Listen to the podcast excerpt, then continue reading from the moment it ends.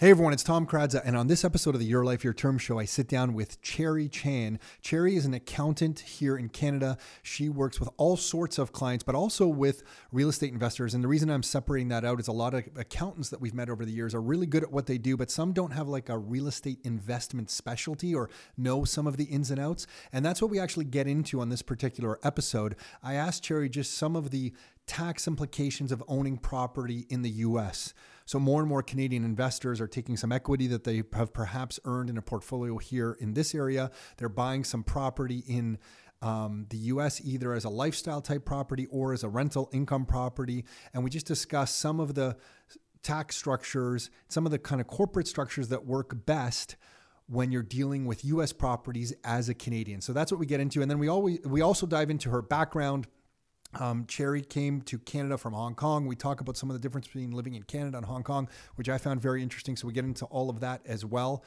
And if you are listening to this and you want to figure out if the real estate market is the right thing for you to get into, you can get some copies, some copies, you can get yourself a free copy of one of our books at rockstarinnercircle.com forward slash books. That's rockstarinnercircle.com forward slash books.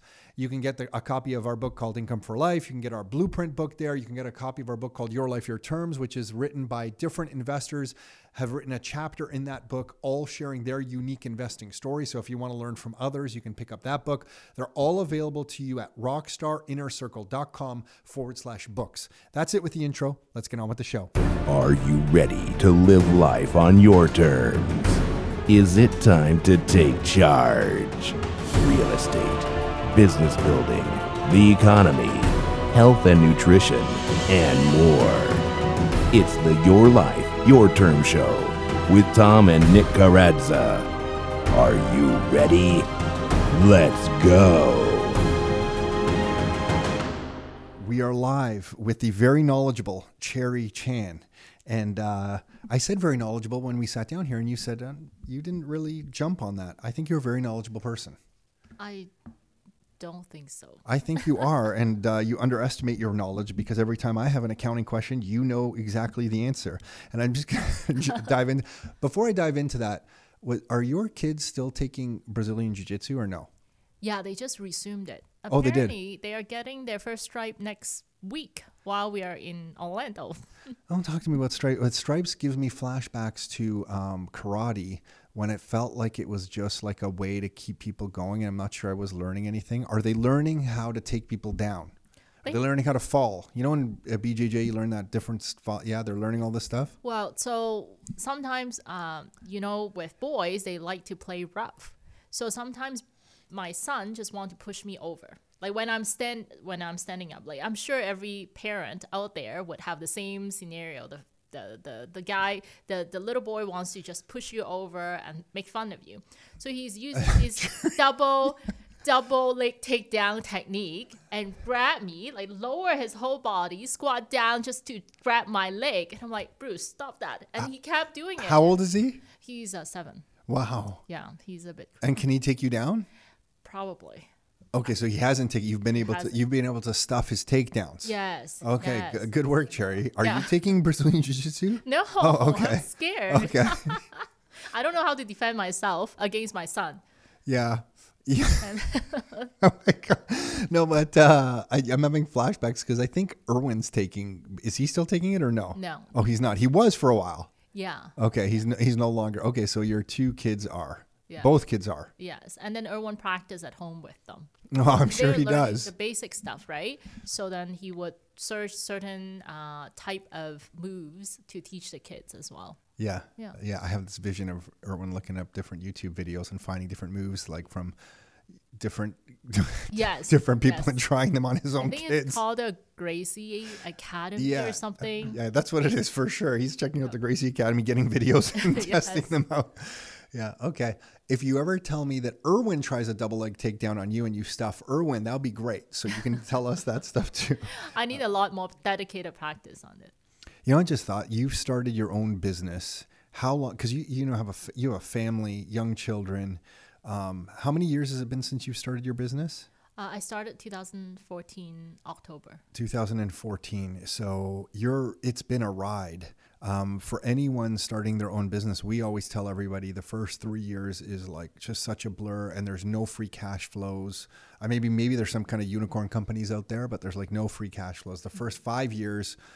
I'm not trying to speak for you. I don't know your business, but I'm just going on our kind of journey that and, until about year five, you barely have enough to pull money out of the business if you're really trying to keep growing it. Oh yeah, hundred percent. I remember the first year.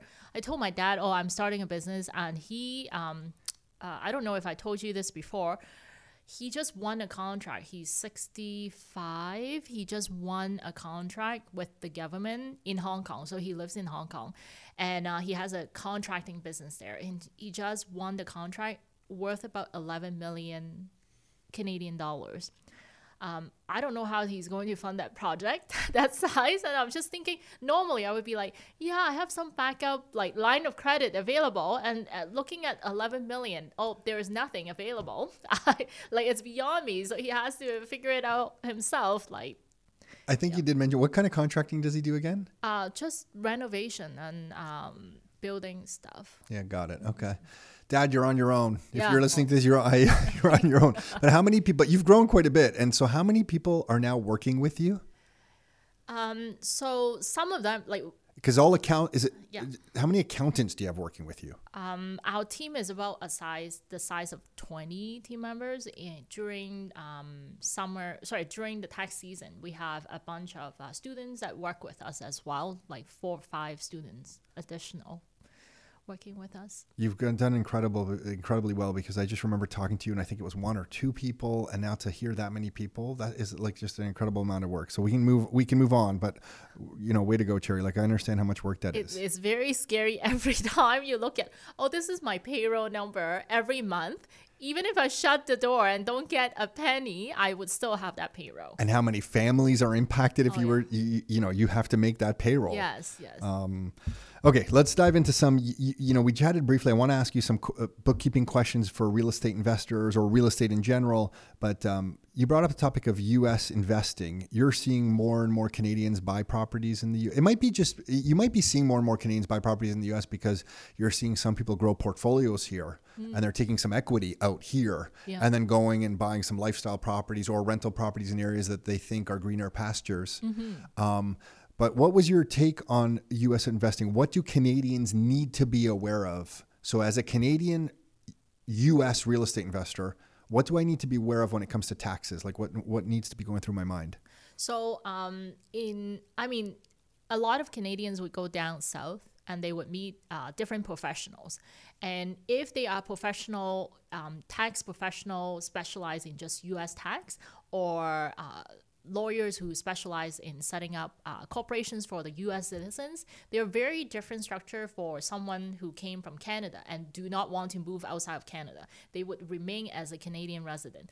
So for someone who advise you in the U.S. capacity without looking at the Canadian cross-border tax implication, it could trigger double taxes. So double taxes. You get taxed once in the US, and then any residual money coming back to Canada, you get taxed again in Canada. So you don't want to do that because both tax both countries have high tax rate. Okay, and so you obviously have seen people do that, set up mm-hmm. with US professionals as if they were Americans investing in the US. Mm-hmm. And it's um, the structure is different. What do you know the structure? Like I, I've met so few people who know the structure of how that would work for Canadians. Are you aware of that structure? Yeah. Okay. So typically, um, if you are Canadian and you want to remain as Canadian resident, assuming that you're not going to move to the U.S., because some people want to move to sure. the U.S. So if you are a Canadian resident and what you want to do is that you want to avoid anything with double L, so okay. you don't want L, you don't want anything to do with LLC, LLP. So none of that. So you want something with single L. LP okay. structure is the best. Um, how it works is that essentially uh, you set up a limited partnership. Limited partnership is kind of like a flow through structure. Um, it allows you to uh, shelter the majority of the risk into a corporation that would absorb the unlimited liability And that corporation, because it's a corporation, it will absorb all the uh, liability, and it will be even though it will be owned by you personally, um, it would still absorb all the liability. And then you want um, whether you or your corporation to be the limited partner, and so that means you're a passive investment partner into the limited partnership. So you're a Canadian corporation. Yes, or you're actually better uh, off investing in your personal name as the limited partner. The tax integration works a lot better. So you, Wh- Why is that? uh, when you have a U.S. sorry, when you have a Canadian corporation investing in the U.S. as the limited partner, there is something called branch tax, U.S. branch tax, which is five percent. So when you do a five percent branch tax in the U.S., then you you that is not being integrated into our system. You don't get necessarily get any credit on the U.S. Uh, on the Canadian side, so you pay it out of pocket, and there is no tax benefit on this side. So then you just naturally pay more tax. Okay. And then if I'm investing as a Canadian in the US, what can I expect my tax rates to be on any income I'm generating from properties in the US? So it really goes back to obviously how much your rental income is. Um, I think investing in the US is no different than investing in Canada in a way that typically real estate, if you borrow money to invest, there is very little left from the day to day. So you may be looking into breaking even after paying all your debt and everything. So on the rental income side, you typically don't pay anything. Um, even if you have net income left, um, the state's tax return require you to take depreciation regardless. So there is really no USI tax that you would be Okay. got it. Now- Depreciation is forced in the US? Yes, it is required on an annual basis. Oh. Um, And then on the uh, on the Canadian side, you just report it based on really based on your uh, personal income tax rate. If you invest using your personal name, corporation is based on the corporation name. So you can flow that income right through to Canada. Yeah. You're saying most of the stuff you're seeing, people are doing a break even, even if they have positive net income somewhere. The depreciation is going to account for that in the US. Mm-hmm. The income's then reported here in Canada and then just taxed as any other income here in Canada. If like any other rental. Any other Canada. rental yeah, income. so you can still claim capital cost allowance in Canada, just the same Yeah, way that it. you would normally. Okay. do. Okay. And then so where are you seeing people mess up? Because I think you brought up the, did you bring up the number of 60%? Yes. What, yeah, what was that Yes. number? So that sixty percent is assuming that you are at the highest marginal tax rate. Um, actually, sometimes sixty-six percent is what we've seen, and people would set, set up a U.S. corporation owning multiple properties. An LP or one of the bad ones, like you said, with the Just the double? corporation. Oh, okay. It would be something called a C corp. Okay. So um, some of the we actually went on a call with a client's tax lawyer, not tax lawyer, just a lawyer in the states in Detroit. So he suggested our client to set up a U.S. corporation. Um, and typically, if you set up a U.S. corporation, the U.S. corporation would own all these properties directly. So your Canadian side only owns shares, whether you own the shares, uh, your U.S. corp shares in your personal name, or you, you own your um, Canadian corporation through your Canadian corporation. You have a subsidiary in the U.S.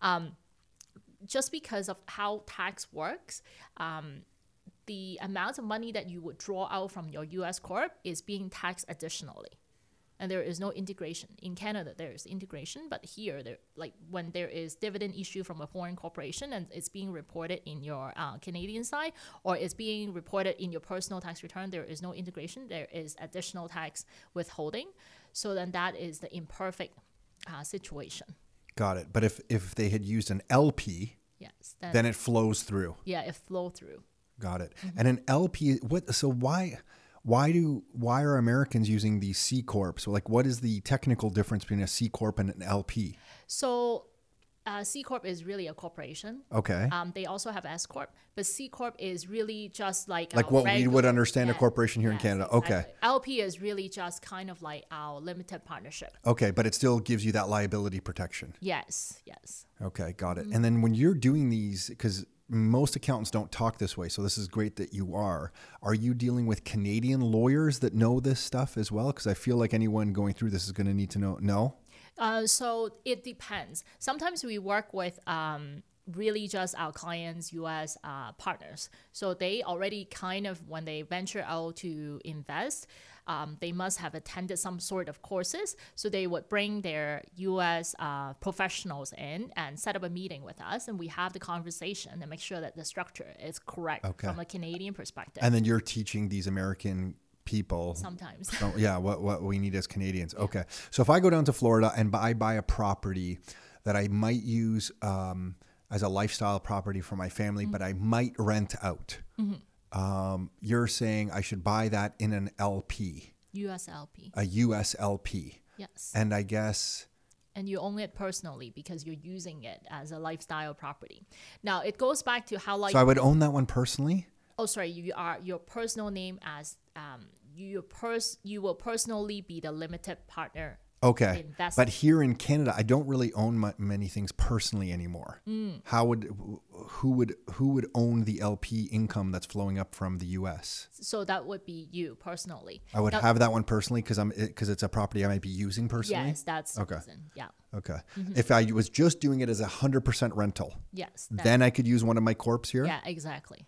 Okay. But if I'm only going to do it as a rental sometimes, but I'm going to use it personally, Exactly. I'm going to be owning that personally here. Similar to a cottage. If you own a cottage up north, um, uh, then that's the case too. That's what. Otherwise, you would have to pay tax. Sorry, you would have to pay rent to use the property Yeah, got it. because there's shareholder benefit, and then it gets messy. Yeah, then it gets messy because now I'm getting a benefit if I'm a if I have an asset that's owned by my corp, but you're using it personally, mm-hmm. that's a benefit under the Canadian tax law. I don't know if I'm explaining this properly, but that's like a, a benefit. I forget the form that's filled out, mm-hmm. but it's this awful form that gets filled out, and I have to report that benefit as personal income. Yes. Correct? Yeah, So you're saying vacation properties here and in the US always better just to do it personally because you don't have that beneficial or that ben- what's the wording? I used to get something like that. I think I think they paid for my cell phone or something. Standby charge or something or benefit. okay, in the corporate Employment. world I had some things paid for and I remember I get that awful Yeah. thing. Um, okay. So it's the same thing in the US. Now, I'm not saying that you own that property personally. You have two options. One is to directly buy in your personal name, which then you just report it as um, uh, in the US, you report your non resident return, still tell the government this is what you have um, earned and then subtract all your expenses. Um, in the ca- in Canada side, you do the same thing. You remove the personal portion, same thing. Um, option number two is through still through the LP structure that I mentioned earlier. It's just that in that LP structure would provide you with legal liability protection because the GP Inc., um, which will become the when I say GP Inc., it's a corporation incorporated and it who acts with as the general partner which will absorb all the risk of um, all the risk of uh, the limited partnership So that's a stru- so which structure do I have here in Canada to do that then? Sorry, I've, I, you lost me on that last part. uh, so you So I have an LP in the US. yes But then up here, it's my personal name. yes But what else? so you are being the limited partner so you buy the oh, limited Oh, got it. Yeah. I'm the limited partner of the US LP. yes exactly. Yeah, got it. Yeah. Okay. it gets complicated I Okay. Could I do something if I'm doing that here in Canada? Could I still use like some sort of trust agreement somewhere to say the beneficial owner of this property is not me personally and direct? No, I guess that's used differently. That's more a legal thing. That's mm-hmm. not a tax thing. Mm-hmm. A beneficial owner is more a legal thing where I'm saying, hey, maybe I'm going to be declaring the tax in this corp or in this personal name, but you know, the beneficial owner is actually this person over here mm-hmm. for legal pur- purposes and for my estate. I'm complicating it, so no, we don't even have to go there. yes Um, okay. Okay. So the key to all of this is is generally, if, if possible, to be using an LP in the US. And you're seeing some people not use an LP, and that's when they're getting taxed directly in the US. Yes, yes. They're using well. There there could be reasons to use the um, a different structure, but what we just discussed is generally for people who are buying real estate, whether you're doing flips, Airbnb, they- they're still real estate. That's the recommended structure Got it. generally.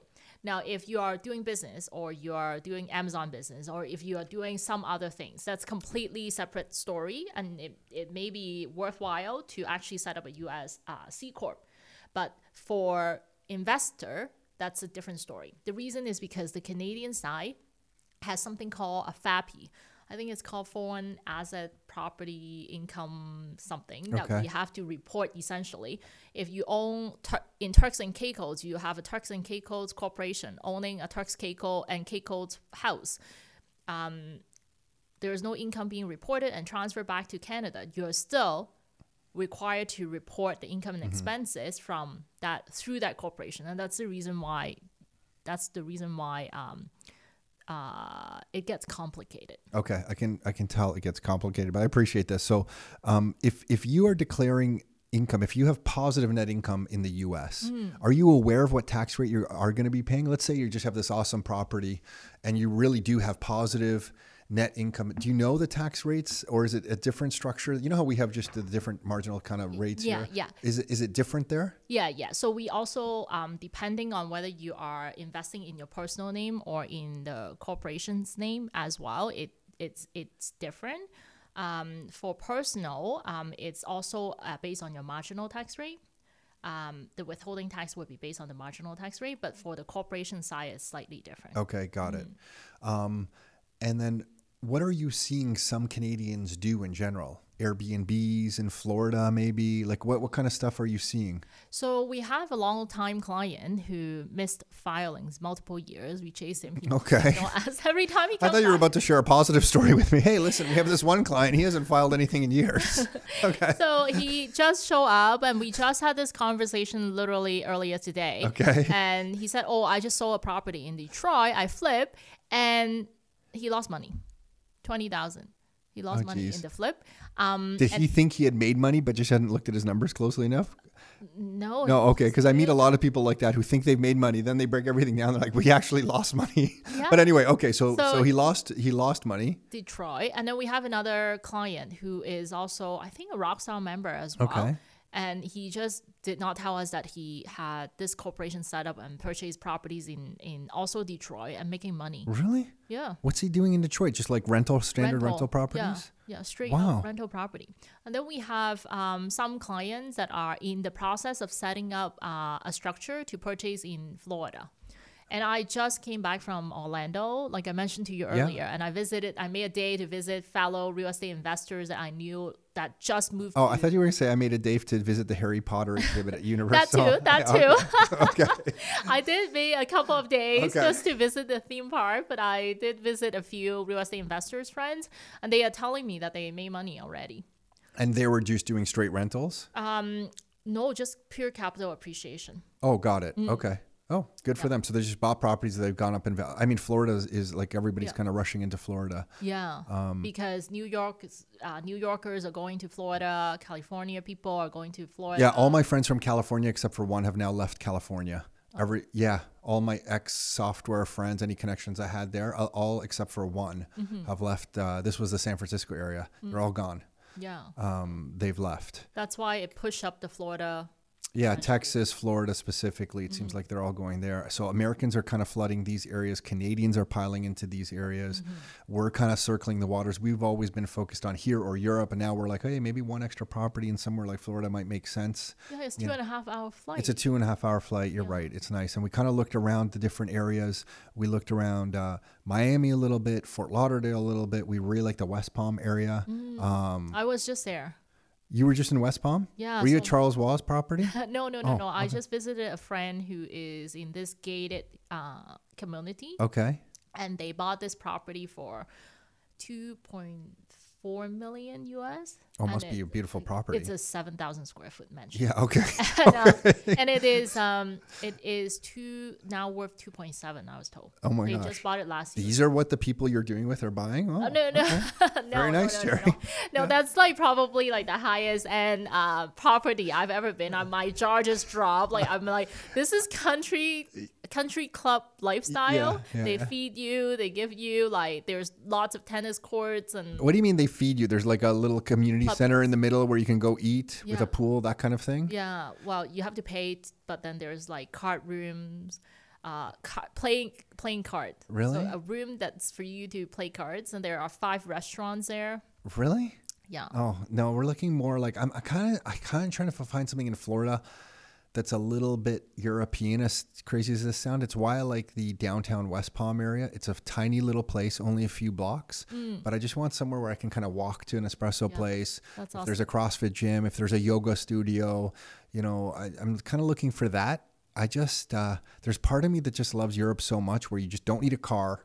You just walk to everywhere. There's restaurants and food and a little bit of fun happening. And I'm trying to kind of secretly recreate that in Florida a little bit. So that's why I was kind of focused on the Miami because I've, I've been to Naples and a lot of um, some really good friends have places in Naples. But you have to get in a car and like kind of drive blocks to go anywhere. And outside of a lot of these communities in Florida, even some of these gated communities, like to get out to just a Starbucks, to walk out of the gated communities like half an hour, it seems like, Yeah, and then to walk to the Starbucks is like an hour and a half because these blocks are so big. And that's not me. Mm. Like I can't be in one of those communities. I don't golf. Yep. I- Like they're beautiful. Anyone who owns there is Yeah, going to be laughing at me, and I'm all for it. If that's your thing, like they're beautiful. I, I love those places, like to to visit. And if someone has one, I'll go to your seven thousand square foot friend's place and have food where people feed me. But what I'm looking for is more this a little bit of a different lifestyle. Maybe we're just weird, but that's what I'm kind of looking for. And it's why what attracted me to West Palm, the downtown area of West Palm. Oh, we haven't bought anything. We're just looking. Okay, so uh, we don't have to buy anything. We could just use your place. Yeah, sure. I mean, When yeah, it's two and a half hours though. We might be using it a lot. You never know. I have this whole theory where I'm trying to build a triangle where I can be somewhere in uh, Canada, Mm. somewhere in Croatia, or somewhere in Florida. And then no one really knows where I am at any given time. I'm just somewhere close to this triangle vicinity.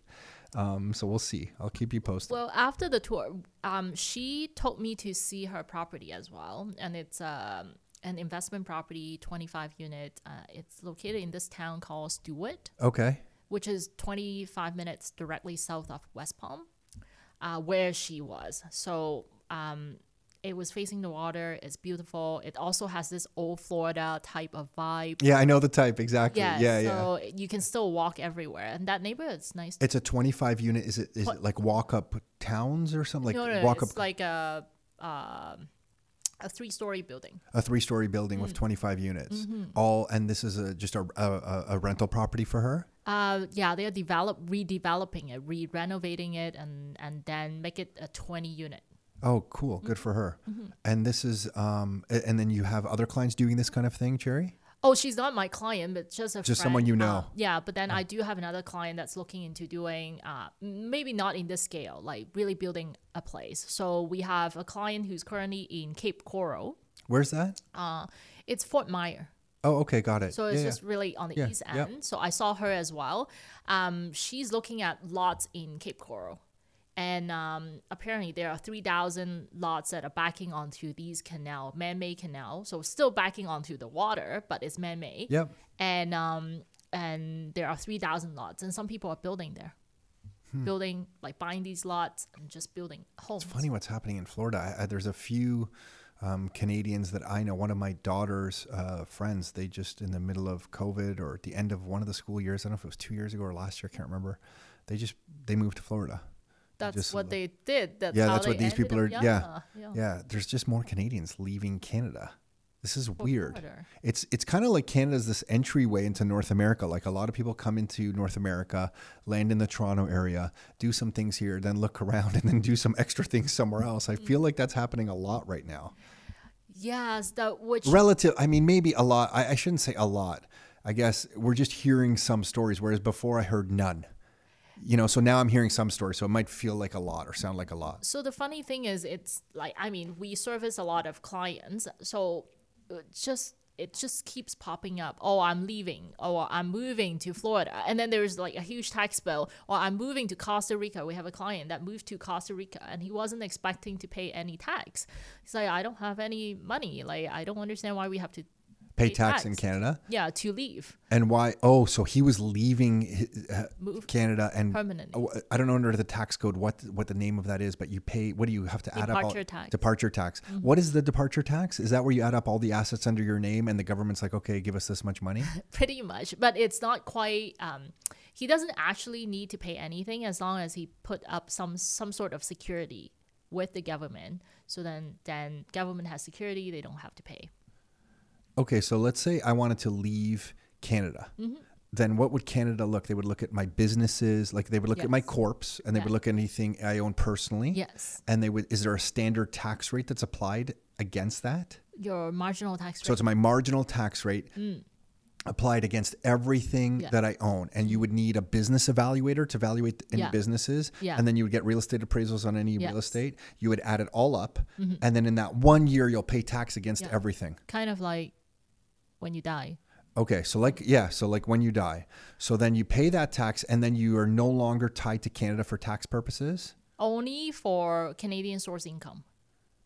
Oh, okay. So any other income. So if you have some rental property still here, Yes. then you're going to pay just on that mm. income. Mm. But if I pay this departure tax, Yeah. I'm done with Canada. I earn income somewhere else. Yeah. I don't have to report it back to the Canadian Yeah. government. But then if you still have like business income, you would still need to report taxes on your Canadian corp per se. Because you still own your Canadian corp. Okay, But it's yeah. just now become non resident Canadian corp instead of a yeah, okay. I get it. Oh my gosh. And then if I didn't want to pay that, I could put up some security. yes. What like how- what how does that work? Um, maybe not with your business, but for with your um Real your estate? real estate. If you don't want to pay the departure tax, you can put up some sort of security, and the government would have the right to your to your security if you sell the property, and they can go after you for that amount of tax. So what would be an example of some sort of security? Uh, your primary residence, your uh, real estate, essentially. Any real estate, because I was saying if I'm leaving, I'm going to sell my primary residence. But if I have other rental properties, I can put up those Yeah, properties as a form of security.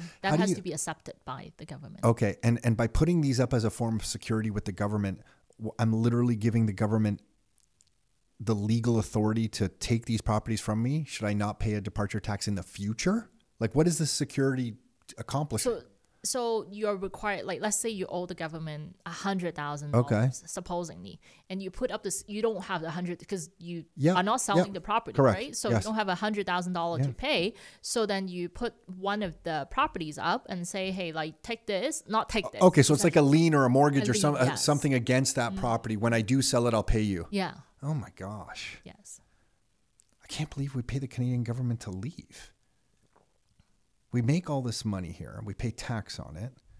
Then when we spend our money, we pay tax on it. If I invest it, I pay capital gains. And if I leave, I'm taxed on it. Mm. Cherry, you're going to be in business for a long time. This is, this is like, holy smokes. When you just think of it that way, I make money, I'm taxed on it. I spend money, I'm taxed. I invest to try to beat inflation. I know the capital, there's some benefits in capital gains, but You any- still get taxed. I'm going to be taxed. And I'm taxed when I make, I'm taxed when I spend, I'm taxed when I invest, I'm taxed when I leave, and I'm taxed when I die. yes. so there is um, there's a saying in Chinese. It's called um, the uh, Canada is like it tax everything, everything, ten thousand different ways to tax you. This is what you say uh, that like your family would say in Hong Kong about Canada. Well, there's a short a slang that's called uh, that's funny. It's it's actually a slang. But it's about Canada. It's not about life in general. no. It's just about the Canadian The- tax system. well, kind of. Um, I I guess you can use the term for the U.S. as well because Okay. in the U.S. you get taxed on everything. Holy well. smokes. U.S. is worse. Is Hong Kong better? Way better. So Really? the personal tax rate, like I, I'm not a Hong Kong CPA, so I actually don't know it well enough. But um, you Hong Kong tax rate, uh, personal side is um, 15% flat, one five, 15% flat. You know how like we are escalating. Yeah, So it's a no. progressive tax system. That's There very clear to me. 15%. 15% flat. That sounds amazing. And then there is no capital gain tax. Come on. Yeah. But is that mainland China as well? Uh, no, I don't know anything Okay. related to mainland. Okay. Is is Hong Kong is, do you think the tax system is going to change as as as China kind of changes Hong Kong more and more? Or is this something that you feel people in Hong Kong are fa- fairly secure that that's not changing? I think that's not they're not going there yet, for sure, because they have bigger thing to worry about. Yeah, okay. Yeah. Okay. But do some family or do you from what you see of people in Hong Kong, I'm generalizing here now, some family friends are they looking to get some money out of Hong Kong because of what China might be doing in the future or no? Not a big concern. Well, um, we got lots of friends Yeah. who left Hong Kong already mm-hmm. in the last year. And is that for just a better way of life, or is it for a better way of life and trying to get some capital out of that system?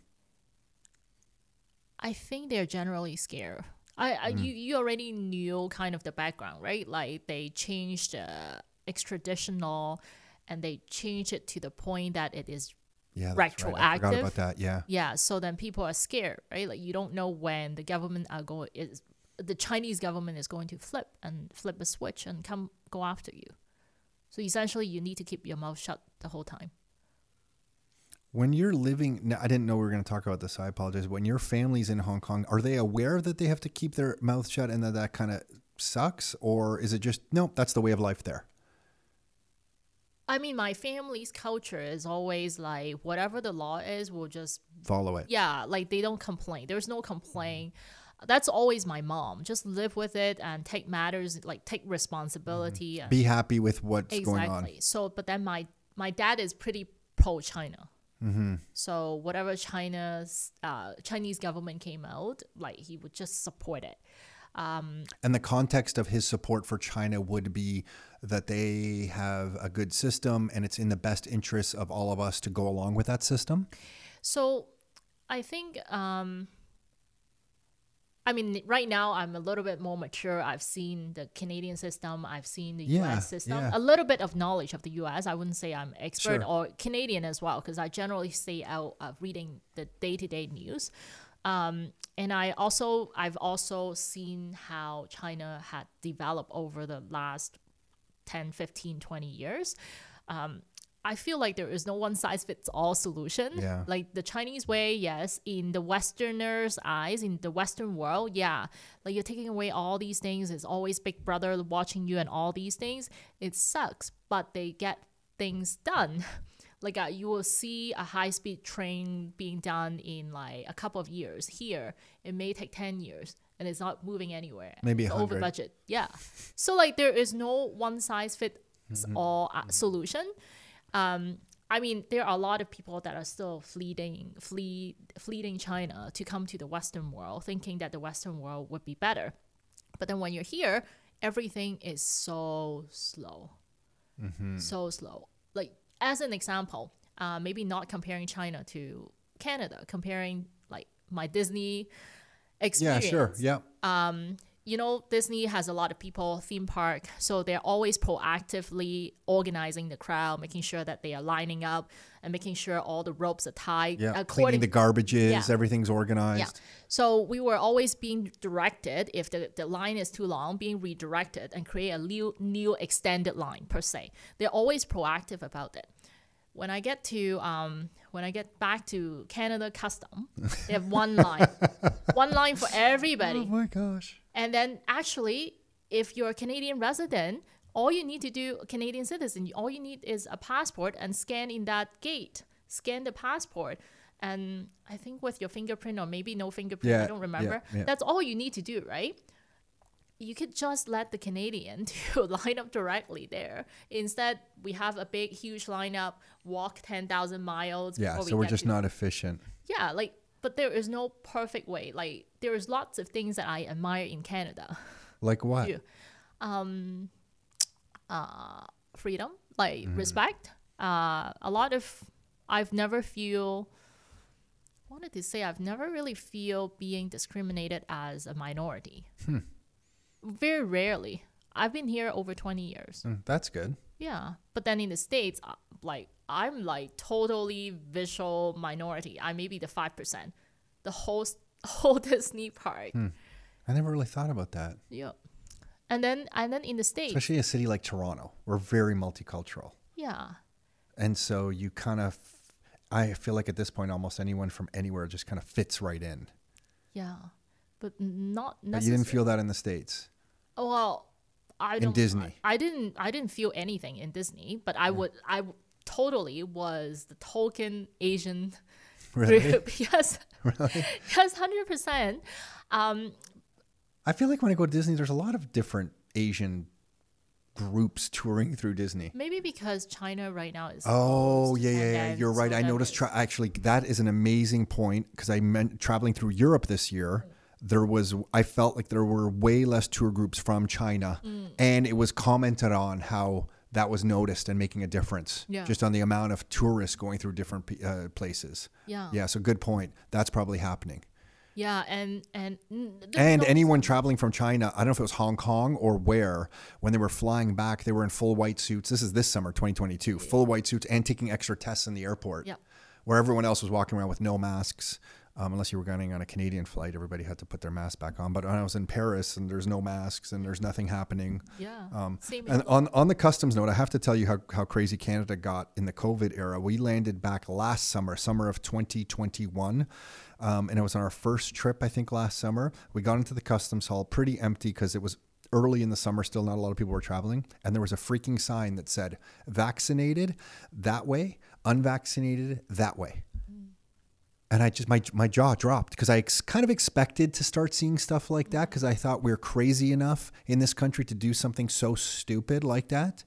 And when I saw that sign, I took a picture of it. I think for Nick to just show him because we were arguing a little bit before, saying uh, Canada's going to go in this direction. We're going to start segregating people in this freaking thing, and uh, you know that was just like to me really upsetting to see a country that I thought would never have such silly things happen to see that happen. So I'm a little bit, I don't know if it's fearful. I don't know if it's quite fear. I'm not really that scared, but I'm a little bit, um, I'm, I'm- I'm not completely optimistic in where some of North America and the West is headed yeah, it feels like the pendulum's going in this weird way and uh but maybe it's just because i'm so used to being very feeling very free and very independent that to see a little bit of these weird controls come in to me is uh, somewhat disturbing. I think it's disturbing because i saw um i didn't like what i saw in the 80s in yugoslavia which was a you know communist country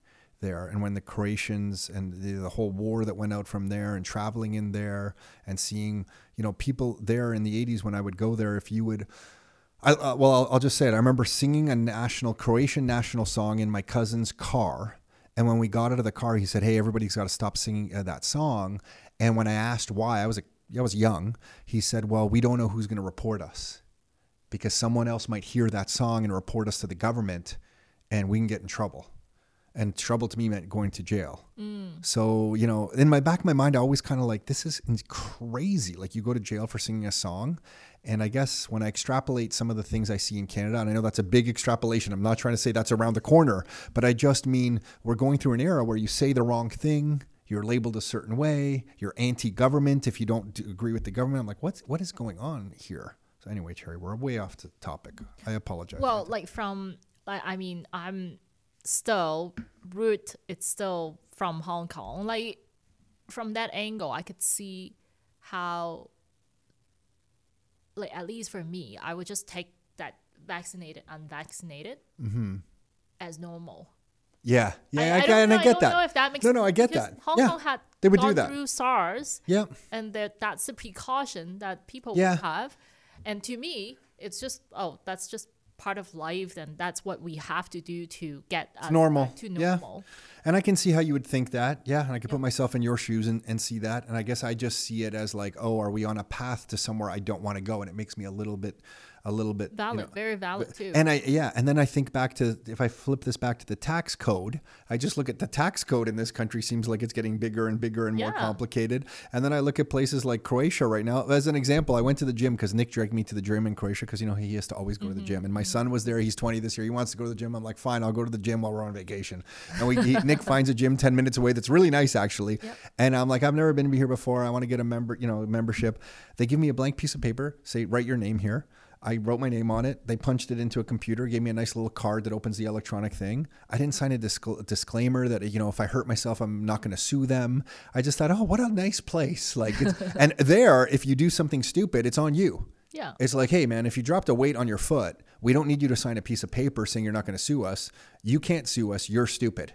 You know? yeah, yeah, yeah, yeah. I kind of like that. Like, is a certain freedom and lack, uh, like a lack of regulations, to me, kind of makes everybody independent, and you have to think for yourself, and you just have to be smart. Whereas here, I feel like we're, as I see more and more regulation and more growth of the tax code, it's like we're getting to this point where there, we're, gonna just have a society that doesn't think for themselves, scared to act, and uh, anyway.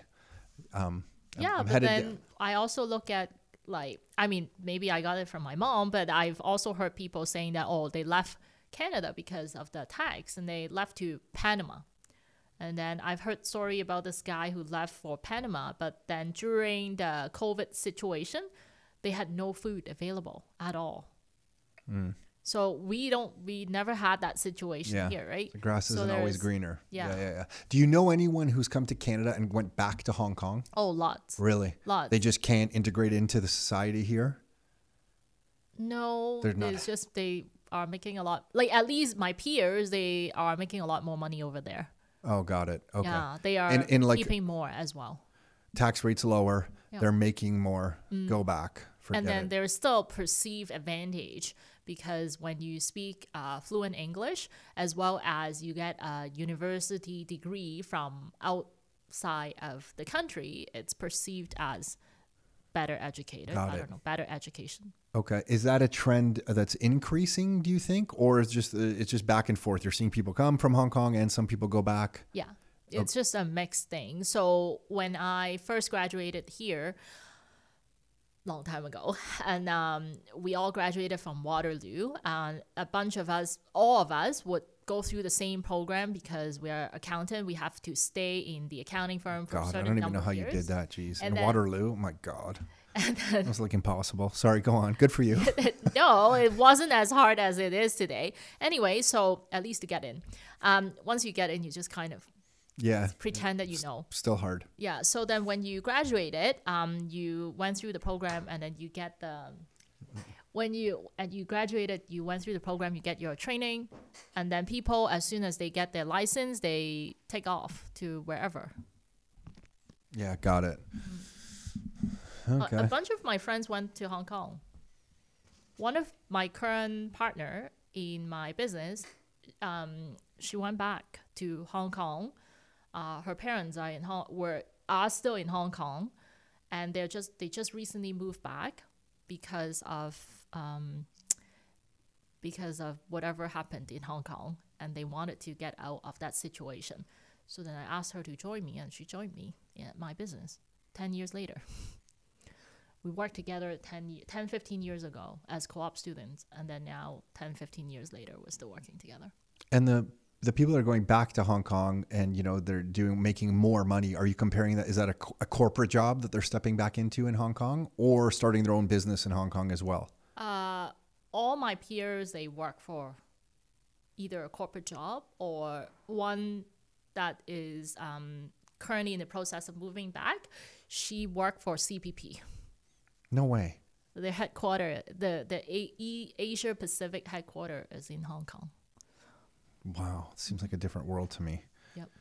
Um, cpp invests in like australia like the whole asia part too Got it. so she so she's part of their finance division that's putting money in different parts of the world. Yeah. She once told me that she took a helicopter uh, ride in Australia and really see which building they CPP invest in. So our Canadian money is investing in. It's really cool. Wow.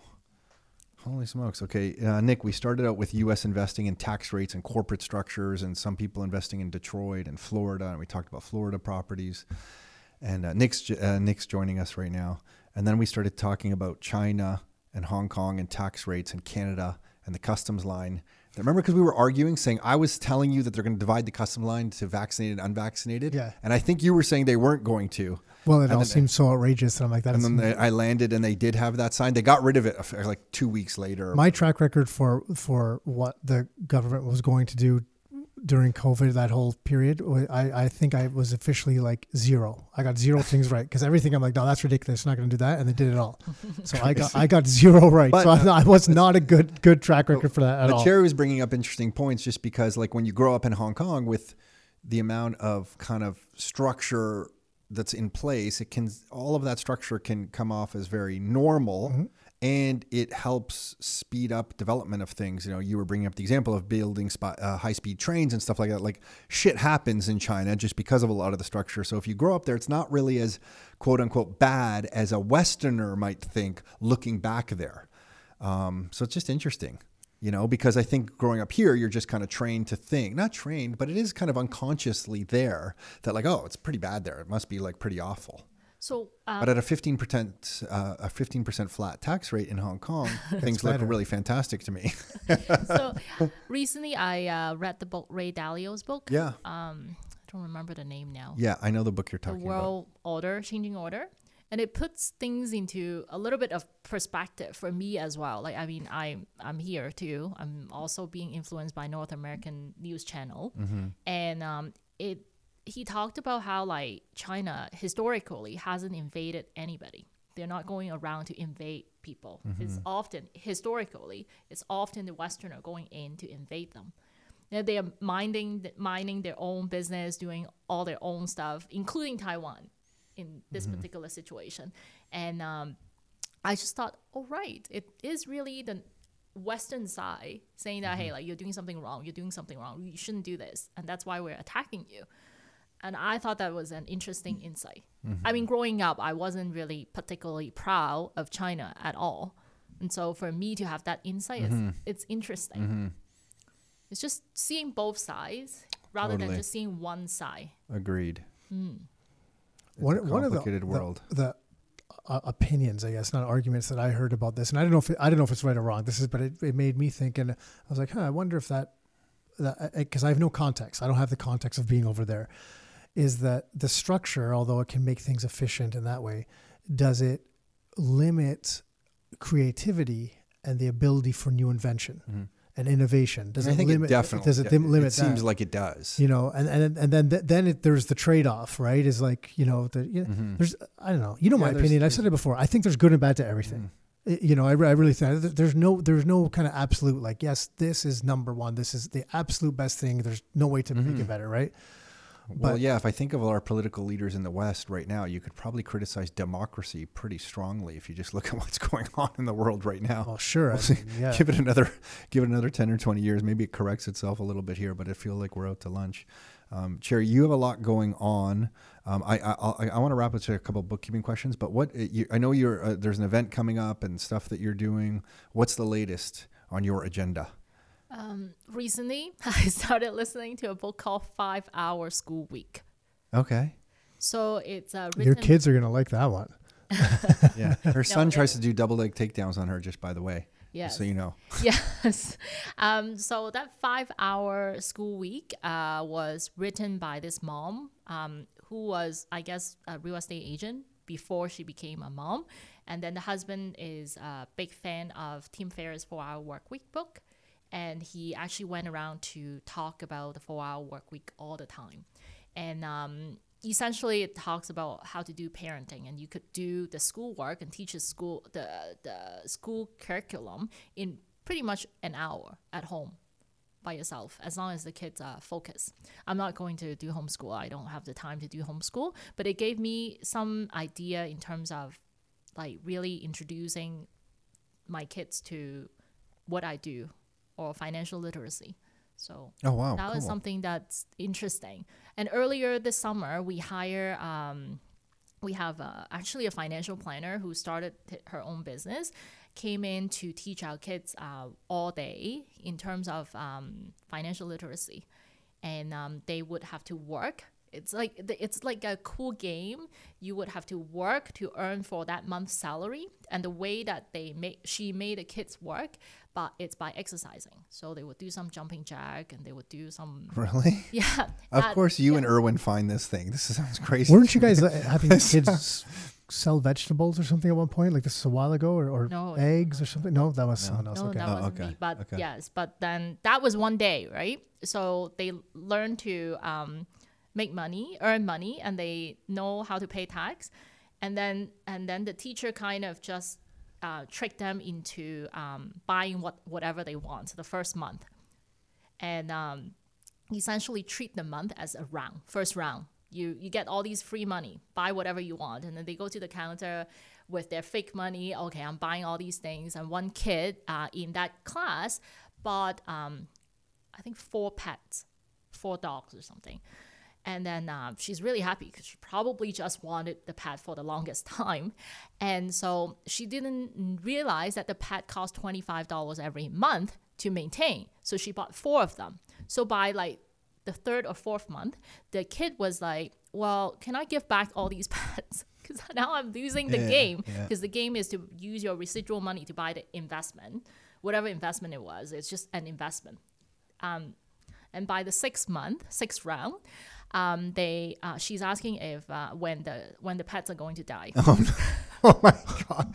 Yeah, no, I get it. Yeah, Yeah. she was tired of carrying around this burden. Holy Yeah. smokes! Yeah, yeah. or it it's was going to make her an animal Yeah. killer that game. Yeah, I, don't mean know- that's I one way to learn about money, though. Yeah. So uh, um, so it was it was it was funny and then that got um, my son bruce into um, doing burpees for money so then offer um, dan the our, our gym owner uh, my personal trainer um, offer him 10 cents a burpee because dan could not stand a kid coming to the gym just watching his mom working out and he's reading a book so he's like, well, like you gotta do some work, and so to bribe Bruce to do some work. I mean, reading a book's pretty impressive, actually. But yeah, go on. Well, Cherry goes early to have the kids there, um, and sometimes it's both kids because I've seen them there. I'm just like, holy moly, man! Your kids are well behaved and they're getting up early to just come hang out with you at the gym. yes, yes. And they were doing the burpees. Uh, no, just Bruce. Bruce Okay. is purely motivated by money, nothing else. Like if you give him ten cents per burpee, he's going to just do the burpees. Um, my mother-in-law, who's driving around, and she's older. She's she came from Hong Kong. She's visiting from Hong Kong, right? But she's driving my kids around my gigantic Odyssey van. And for someone who doesn't drive all the time, like obviously she's like really nervous. Yeah, yeah, she's yeah. like all alert. And my son, who Did you just call your mother uh, mother-in-law a terrible driver? no, no, very like just very anxious behind the wheel, and my son could not stop talking in the back, and my mother-in-law offer her uh, offer him a dollar per minute No, for of silence, no, a dollar per minute. of silence, This and is he could only amazing. earn two dollars though. Oh, okay, So keep okay. it for- Two dollar cap. Yes, yes. Okay.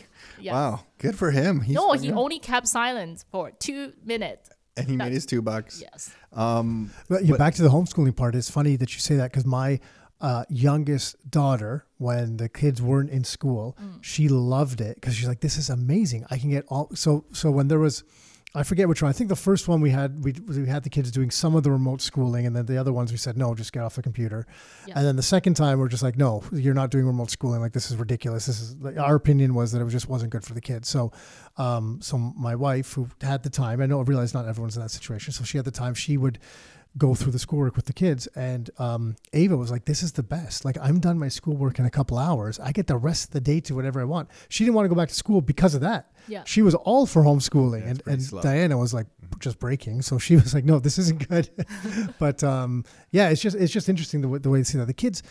Sometimes it's like the, a lot of a lot of the kids can move at a much faster pace than, than we keep them moving at. You know, it's it's sometimes it's in some ways almost it's kind of sad to see, right? Yeah. Yeah. what? So, uh, Cherry, what? Oh, go ahead. Yeah, with that, um, we're going to offer that junior wealth hacker uh, workshop, I guess boot camp, whatever you want to call, on a separate day from our wealth hacker conference. So we're hosting the wealth hacker conference going back. We're going to So, what's the date of the Wealth Hacker Conference and what's going on? 12th. So, November twelfth, Wealth Wealth Hacker Conference. And what are you? Who's there? What's going on on that day? So we're bringing hopefully 1,500 uh, hardworking Canadians who are trying to learn how to build their wealth together. And uh, we're bringing them to Toronto Congress Center, and we are bringing a lineup of experts in different area. One of them, uh, his name's Jesse Itzler. He's a very, um, I guess, successful entrepreneur. This is the guy who hired David Goggins to like follow him around for a day. Yes. Is that that guy? He Yeah. followed him around 30 for a day. days. Thirty days. Yes, And then he told David. Goggins, for those of you listening who don't know David Goggins, he's basically an animal. This guy was like overweight and then just turned into the most fit person you're ever going to see. He has run ultra marathons, done the most crazy things, and he just does stuff on Instagram that's like all about you half know if you- naked if- all the time. yeah, half naked all the time, saying, "Why don't you work out?" You're basically, uh, you know, a zero if you don't work out as much as I do, or you don't have them. He basically trying to uh, teach mental discipline. I think And it discipline. says stay hard and, swears at you. Yeah, that's right.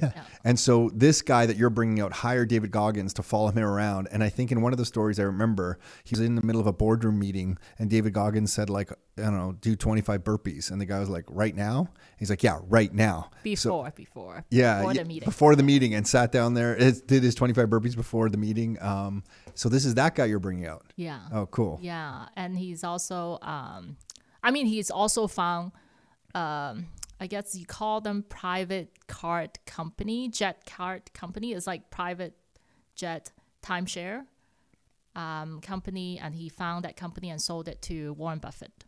Oh, cool. Yep. So he's coming out to speak. Yes. You guys are going to share some stuff there. Yes. Got it. Okay. And so that's on. the- Do you have all the details for this listed somewhere? I guess is there a website for someone? Yes, and you can find all the information at wealthhacker.ca. Wealthhacker.ca. Mm-hmm. And what's the thing you're doing with the kids? That's a different day. So we're right now we're running a promotion, and for anyone who buy two tickets um, to the wealth the family combo, we call them the family combo, um, then you get to uh, send your kids to this junior wealth hacker workshop at our office at a later day. Oh, got it. And that's where you're going to do some of the things that you did with your children. Yes. Oh, in this game playing and financial planning. Yes. And make them hate, hate pets and want them to die. Is that, No, no, that's no, the no, end goal? No, no, that's not not, the okay. end goal. That's okay. not the end goal. It's, Just want to be clear, just in case anyone's wondering. Like Yeah. you know, Yeah. yes. No. Yeah, Cherry, you are you're really like an, um, to watch you for this, you know, I guess this stretch of eight years now since you started your business. It, it has been incredible to see you grow your business. This isn't the first Wealth Hacker conference that you're doing. Now you're doing multiple Wealth Hacker conferences. You're doing this add-on day for the families and the children. Like you take on a lot of shit. Um, it's pretty amazing. And Nick and I have seen a lot of people, and a lot of people do a lot of stuff, but a lot of people don't do very much at all. And uh, to see you tackling all this stuff, it's pretty impressive. So you know, good on you. I mean, you don't need us to tell you good on you. It's just it's, it's been pretty cool to watch. Like it's a lot of pressure you put on yourself, a lot of responsibility you're putting on yourself to host these kinds of events, to have the payroll that you now have with the amount of people that are working with you. These are big responsibilities, you know. So. Uh, way to go on, on that kind of stuff. But before I let you escape, though, I wanted the latest, um, just the latest book, your favorite bookkeeping software for real estate investors. Is there one? Is it still just like use Excel spreadsheets, which is my favorite, or use QuickBooks? Um, I don't think anyone like there's a particular one that I like one over another. Um, I currently use QuickBooks Online just because I my all my other businesses are on QuickBooks Online. Um, the key is that you would have to understand it. Like i- if it is a piece of paper, just adding things up and you understand it, that's more important than having a fancy system, especially if you only own a couple of properties, right? I think I think Excel spreadsheets can go really far if you know what you're doing. It, things aren't that complicated. So uh, uh, if if you're listening to, the, I'm I'm just bringing that up because you also do something else. You teach a class here at Rockstar about bookkeeping strategies, and it's probably the number one thing we get from investors who don't file their taxes for two years, three years, and then kind of wonder like how they're going to report all this stuff. But a pretty simple spreadsheet of capturing things um, is really all you need. And QuickBooks was like rocket science for me when we when we first started. And right now it's still rocket science. I don't even touch it. We use QuickBooks Online Mm-hmm. and we use a different accounting software um, for uh, for some other stuff. But uh, but thanks also for teaching that class here at Rockstar. You're welcome. So anyone who wants to reach out to you, what's the best way? I know there's the wealthhacker.ca. It was .ca Mm. URL for the Wealth Hacker Mm-hmm. Conference. Remind me the date again November 12th. the November 12th. And then if they want to reach out to you for accounting help, for your practice, what's the best way to reach you for that? at my website uh, at realestatetaxtips.ca. Realestatetaxtips.ca. Um, yeah, very cool. Nick, you came in late there, so I don't know. Is there anything? No, else? I came in. I wanted to be here earlier. There's something something that came up um, that had to just had to had to do. It involved fitness equipment. Yeah, yeah. You know, Yeah, couldn't, couldn't let it go. Yeah. Couldn't let the opportunity and- slip by. And Nick has his brand new truck outside, Cherry. so wait till you Alright, see the brand new truck. Yeah, I'm gonna ask him what it's and I had got. to use the truck. I mean, it's, Yeah, you know, we just had to use lined the truck. up. Yeah, yeah. It just had The- to happen. Yeah, it barely fits in the parking spots out here. you know, so there's this massive truck outside that barely fits in the uh, parking spots. But uh, Cherry, thank you so much for sharing. I really, really appreciate it. Thank you. Thanks so much for having me. Hey everyone, hopefully you enjoyed that episode with Cherry Chan. You can reach out to her at realestatetaxtips.ca. That's realestatetaxtips.ca. And I know she's running an event called the Wealth Hacker Conference coming up in November. You can get to that details. Sorry, I'm stuttering over myself here. You can get to the details of that event at wealthhacker.ca. And if you're listening to this and you want to get some real estate investing information, you're trying to figure out if real estate is the right thing for you to get into, you can get free digital copies of our books at rockstarinnercircle.com forward slash books. That's rockstarinnercircle.com forward slash books. That's it for this episode. Until next time, your life, your terms.